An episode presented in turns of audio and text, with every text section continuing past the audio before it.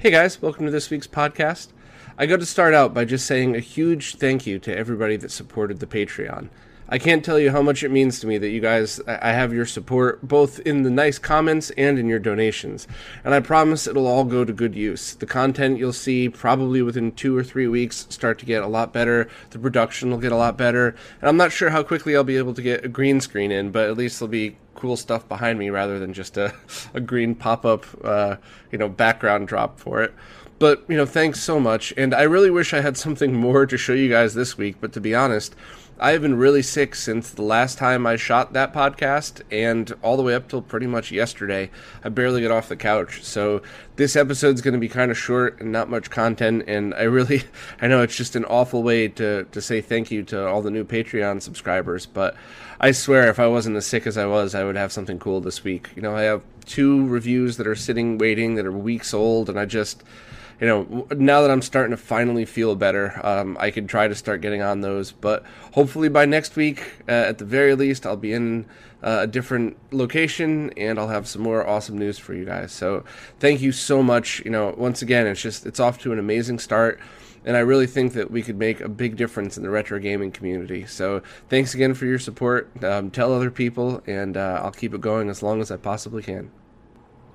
First up for the news, a digitally remastered version of Night Trap will be available in spring this year for the 25th anniversary. And I'm really excited because I really loved that game as a kid.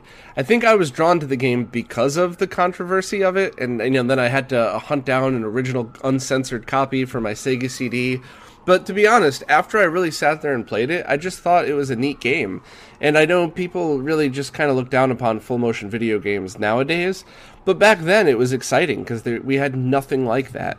Um, and I just I think it's just a very cool way to approach the FMV genre and you know it's cheesy but it's supposed to be cheesy. So i'm definitely looking forward to picking it up when it's released and hopefully i'll be able to get a demo soon. And i have more information about a possible documentary and other stuff coming up. So hopefully i'll be able to feed you guys a bunch of really awesome night trap tidbits coming up. But i'm really excited for this one and maybe i'll try to do a playthrough of the original um, before the new one comes out just to see. I'm not sure if uh, when i'll have time for that but i'd really love to do that one of these days. So Stay tuned. Next, Kevtris just released a firmware update for the High Def NES kit. That's the HDMI Nintendo board.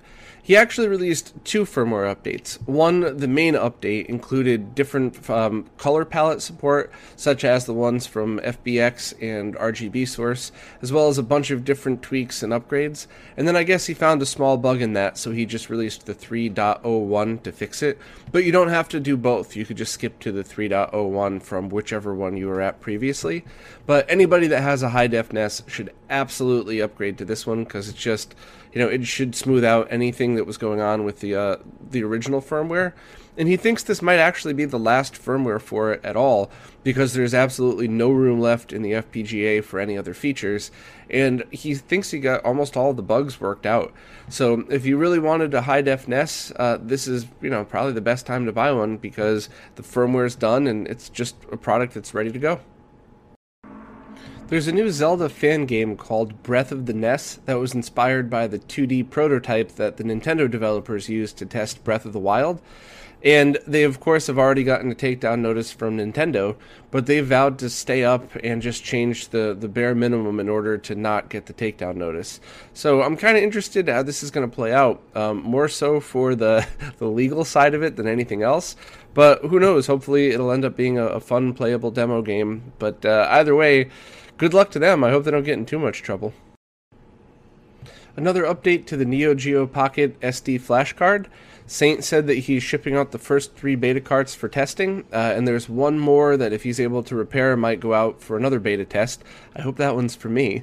Uh, but he also mentioned that not only is that project coming to the end, um, he's still making progress with the Jaguar cart, and he started talking about what he might try to do afterwards. And he said he would look into CD based optical drive emulation, as well as a possibility to revisit some of the other ROM carts that don't have SD cards or menus, such as the one for the Virtual Boy. And I know personally that would be my uh, first choice. That and a Sega CD optical drive emulator, because I love both of those consoles. Um, and at least with the Sega CD, you could use CDRs now. But with the Virtual Boy, uh, you can't save your save games from the current flash card and it doesn't support a larger file size so you can't run like the full version of the street fighter game. The demo still runs but that street fighter 2 turbo virtual boy looked absolutely awesome and i would really love to play it. So uh, you know everybody that was maybe considering buying any stuff from saint definitely give it another thought because I feel like the more we support him, the more he's going to dedicate time to making these very cool products for all of us. So I'll keep everybody updated on the current progress of the Neo Geo Pocket and Jaguar ROM carts, and anytime there's any news on anything in the future that he'll be working on. Some new footage of the Sonic Forces game was just released, and this is not the the Sonic 2D game that's going to be coming out. Um, I think in springtime or summer. This is the one that's coming out after it. That looks more along the lines of Sonic Generations. So I believe this is going to be 3D and with some 2D side-scrolling parts. And the demo shows the 2D stuff, and it looks very cool. I mean, I think uh, you know eh, almost every retro gamer loves Sonic games and you know, or at least the good ones. I mean, Sonic 2006 was pretty awful, and you know, the port to Game Boy was pretty awful. But for the most part, you know, we love Sonic games, and I'm really looking forward to playing both of these. But I'm especially looking forward to playing the other one that's more of a a true uh, sequel to the originals. But um, as soon as they come out, you know, I'll probably I might even do a, a live Let's Play of those or something. But you know, hey, the more 2D side scrollers, the better, in my opinion, because those are my favorite type of games a demo of a new NES homebrew game called Beetlejuice was just released. It's a top down Zelda like adventure game, and although it's a work in progress, it looks pretty cool. So, if there's any major updates on the project, or if I get a chance to do a playthrough, I'll definitely follow up. And thanks to my friend Chris for letting me know about this one. There's a new Vectrex ROM that was released called Dots, which is more of like a screensaver type application for a Vectrex, and it, uh, you could draw patterns on the screen to the sound of different sci-fi things. And it used the vector pilot overlay, I believe. So as it draws through, you get the different color uh, effects from it. And I actually I love stuff like this, especially for rare consoles like the Vectrex, to, to still see people still contributing and um, and making new stuff for it. Actually, Smoke Monster passed me along to this website, binarysoftware.com, and they have a bunch of different Vectrex things on there. So if you're a fan of the console, definitely check out the site. Mario Kart 8 Deluxe was just released for the Switch. It got a bunch of great reviews, uh, and some people said they actually had it crash now and then. But for people who didn't have any crashes, they said they generally liked the game and were impressed with it. Um, I bought the one for the Wii U when it came out, and while I liked it, for whatever crazy reason, I didn't find myself playing it as often as I thought I would. So um, I haven't bought this one yet. I guess I'll wait till I finish the other games I've been playing on the Switch, and if I want just a fun kill some time game, I'll pick it up. But if you like the Mario Kart games and you have a Switch, it makes sense to get one. I think this next piece of news can be filed under the who gives a shit category, but Nintendo just uh, announced a 2DS XL is coming July 28th. So, to quote everybody on Twitter, they basically discontinued a product everybody wanted, the NES Classic, and announced a product that no one asked for or cares about, the 2DS XL. Um, I just I don't get it at all. It's $150. So if it was super cheap, then I could totally see how that would boost sales just to keep uh, keep those games going. But for 150, I mean, eh, I don't know. Uh, maybe I'm wrong. You know, feel free to, to post down below if you think I'm stupid for saying all this, but I just can't see this selling, and I think it's just a waste of time. They should have put their efforts into things that people are really asking for and want. But I guess, you know, time will prove if I'm wrong or not. Next, after a ton of beta testing, Lakka version 2.0 is now official. So, Lakka is that multi emulator software that runs on a ton of different platforms, including the Raspberry Pi. And with the exception of the custom made uh, front ends that people have done, that's my favorite go to software for the Raspberry Pi as of now. So the the guys from RGB Pi as well as um, RetroTink.com all have customized versions. I believe Arcade Forge has a, a customized version as well. Um, not of Lakka, of their own software, basically. But um, when if you want just a generic version um, that runs everything, this is still the one I recommend, and mainly because I think it's the perfect balance of ease and control. So you can control which cores you launch things with very easily. You know, it's not quite as easy as just dumping ROMs and going like the other versions, like RetroPie, but uh, you do get that slight more control. But the main thing for me is it also fully supports the built-in Wi-Fi card in the Raspberry Pi 3. So for a lot of people, that's not really a big deal, but for me, it totally is because that way I could just load this up and then SSH into it and do everything wirelessly that I need to. Um, but luckily, this isn't a, a one size fits all solution. Maybe other software would be better for your needs, and it's all free. So give them all a try and see what fits uh, the needs of your Raspberry Pi setup or anything else best. Um, and you know, if you have one that you very much prefer over the other, definitely let me know. And speaking of custom Raspberry Pi installations, Mike Chi, the creator of the RetroTink products, has just posted a guide and a video on how to customize different Raspberry Pi resolutions. And he's also gone in and detailed exactly what a lot of the line items in that config text are, because that was uh, something that was confusing a lot of people, and I didn't even really know what each one of those did. A lot of the work that I was doing was just copying pasting, and I was really just messing with resolutions and timings. But he goes in and explains everything, which is pretty handy. So I haven't had a chance to test the new Lakka or his custom software or even the latest version of the RGB Pi yet, but it's really awesome that so many people are making all this different progress. And uh, maybe, if at all possible, I'd love to get all these guys on like a a group roundtable discussion one day. I don't know if that's even possible with the different time zones or if anybody even cares, but uh, I would really like to, to see all these minds working together um, instead of, you know, independently is always great, but I wonder if we could just all trade some secrets and try to get this stuff as perfect as possible. So I guess um, you know, maybe I'll ask them about that. But let me know your thoughts, or you know, if any of you guys are watching, um, definitely let me know what you think about your own products, and if you'd like to collaborate, or, or even just kind of have one roundtable discussion and chat with each other. There's been another update to the MK2 Plus project. Now that's the project that's working on enhancing Mortal Kombat 2, but in a way where you could flash it onto its own chip and put it in a real Mortal Kombat 2 arcade machine, not just emulation. Um, so there's more uh, info on the actual website, and I'm showing the video demo right now. But it looks absolutely awesome, and I hope I can eventually get my hands on a Mortal Kombat 2 arcade machine so I can install this in it. Next, a new video was just posted showing the updates to Darksoft's Neo Geo ROM cart project. And in the video, it's a, a long, detailed video that kind of goes through all the different features. And while the menu still isn't finished, it's showing a lot of great progress has been made, and it shows some very, very fast loading times, which, while that's not a necessity, it's pretty freaking awesome. So I wish those guys the best of luck, and I, I hope that cart comes out soon because, uh, you know, it's it's always hard to, to as a consumer to see all these teasers and not have one. But I totally understand. Take as long as much time as needed to make it perfect. Uh, and if anybody does need a Neo Geo ROM cart right now, the Neo SD is currently shipping. And uh, so far, I really don't have too many complaints about it. I mean, I just uh, having all the ROMs dumped in the root folder does make it hard for the different versions of the ROMs that are maybe slightly different but named pretty similar. Um, the load times are long with bigger games, but that's kind of the least of my worries. Uh, and I did have an issue with it. Found out that it was actually um, specific to one AES console that I was using. So I don't think the problem was in the Neo SD. I think the problem was in my AES that I was testing it with. So if somebody needs a cart right now, that seems to be the Neo SD seems to be a great solution. And if you want, you know, much faster load times and a few other features added, maybe hold off for Darksofts. Pre-orders for the G-SCART Switch Lite should be open by the time you see this video or within a few hours of it. And that's the G-SCART Switch that has two SCART outputs instead of having the VGA output on the side.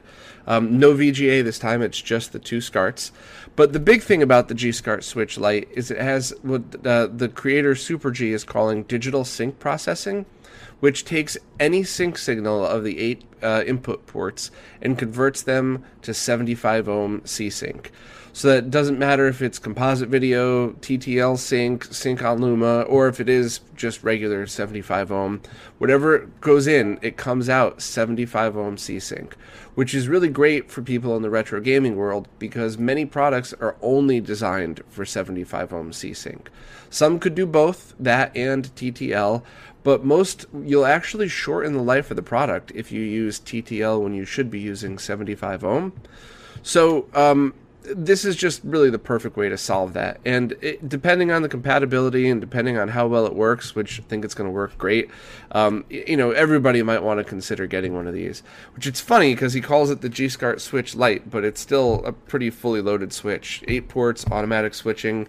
The only thing it would be missing is the uh, this is the original G SCART, and that has a D sub out as well as a separate audio out, and then switchable between RGB HV and RGBS.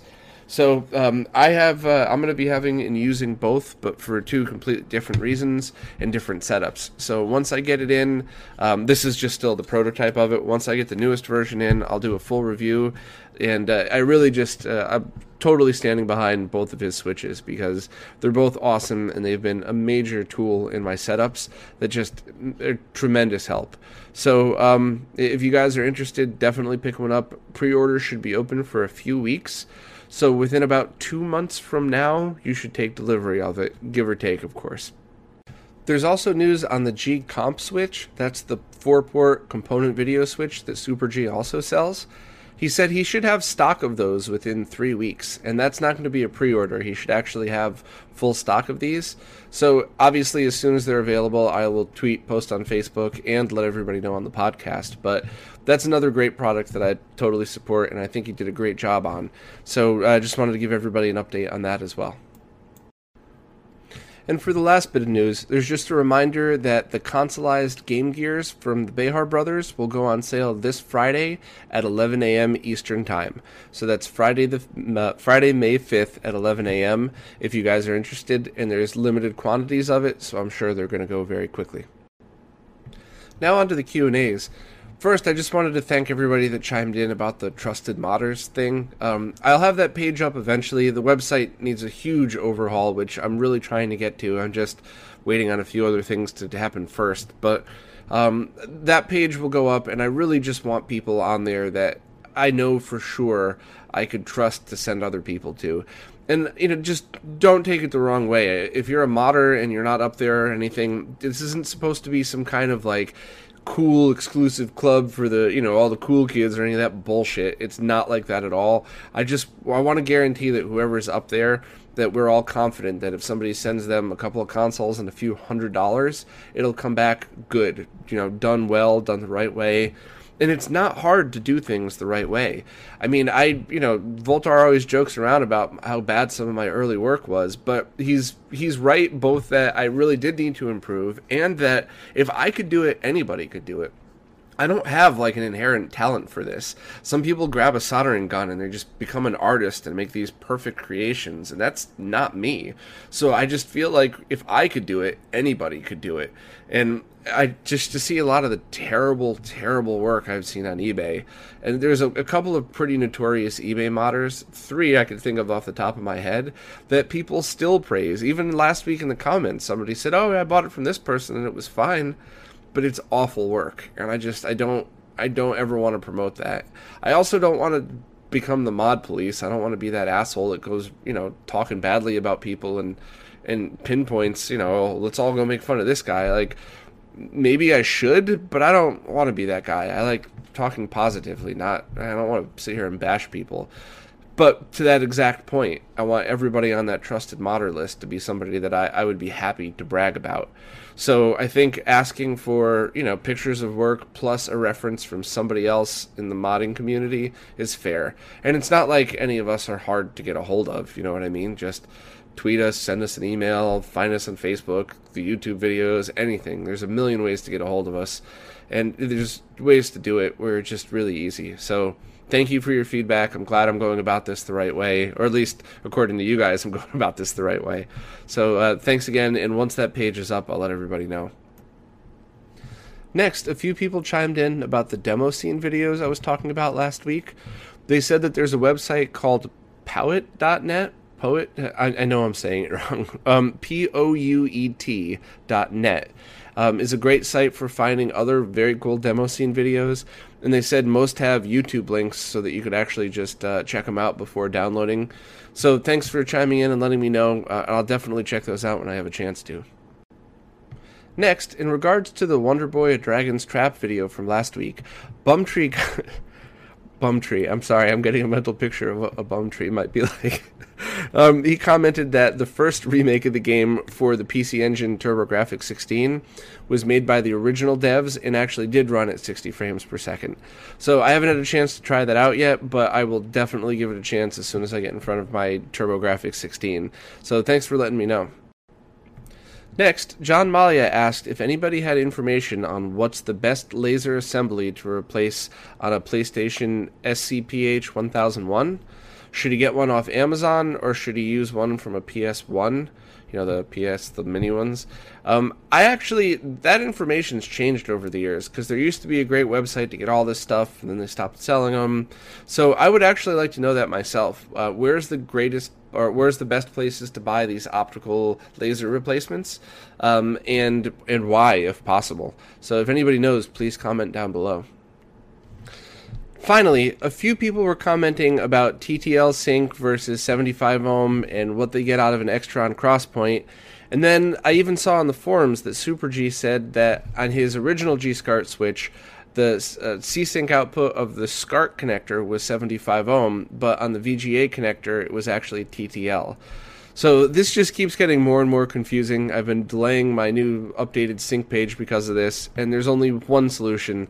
I got to buy an oscilloscope. So I'm going to buy that this week. I'm going to start testing all this stuff myself, and I'm going to try to put uh, a very clear and easy to use chart up on the website so that everybody will know what exactly to use in which scenario. Um, if you're using it right now, if you're not sure, um, it, it's okay in the short term. Using TTL through something that requires 75 ohm is not good for it, and it'll shorten the life. But you know, it, you're not going to kill it in a week or two, so I wouldn't worry so much right now. But I want to get an oscilloscope set up. I want to have a very clear uh, guide on what to do for each console, how to make sure that each cable has the right components in it, which should be easy enough that anybody could add the components to the SCART head of the cable, uh, as well as any what to do if your scenario doesn't um, doesn't allow for that, such as like with these Extron crosspoints, a couple of them apparently are only outputting TTL. So if you're going from that to and then eventually to your target device, what do you do from there? And I want to have solutions for all that stuff. So stay tuned and I will get to it as quickly as possible. And now I'm going to go max out my credit card on an oscilloscope. Well, that's it for this week. Once again, I just want to thank everybody so much for all their support in the Patreon. And, you know, it was cool. The only trolling I got was actually from Nick from HD Retrovision. So uh, thanks, dude. I'll see you up in Canada. but in all seriousness, honestly, thank you. I can't tell you how much all the support means to me. And once again, I'm really sorry that the first week into a Patreon, I have nothing for you other than a really short weekly roundup. I've probably gone through about you know seven glasses of water while recording this, just trying not to cough my brains out and pass out. So um, I'm feeling better, and hopefully I'll be back on my feet soon. And next week you'll have a real episode with an interview and maybe a product review video. Hopefully hopefully. So just thanks again so much. Um, you know, spread the word. Let's try to keep this stuff going and, and, I'll try to give as much as I possibly can back to the community and hopefully eventually have an updated site, ton more content.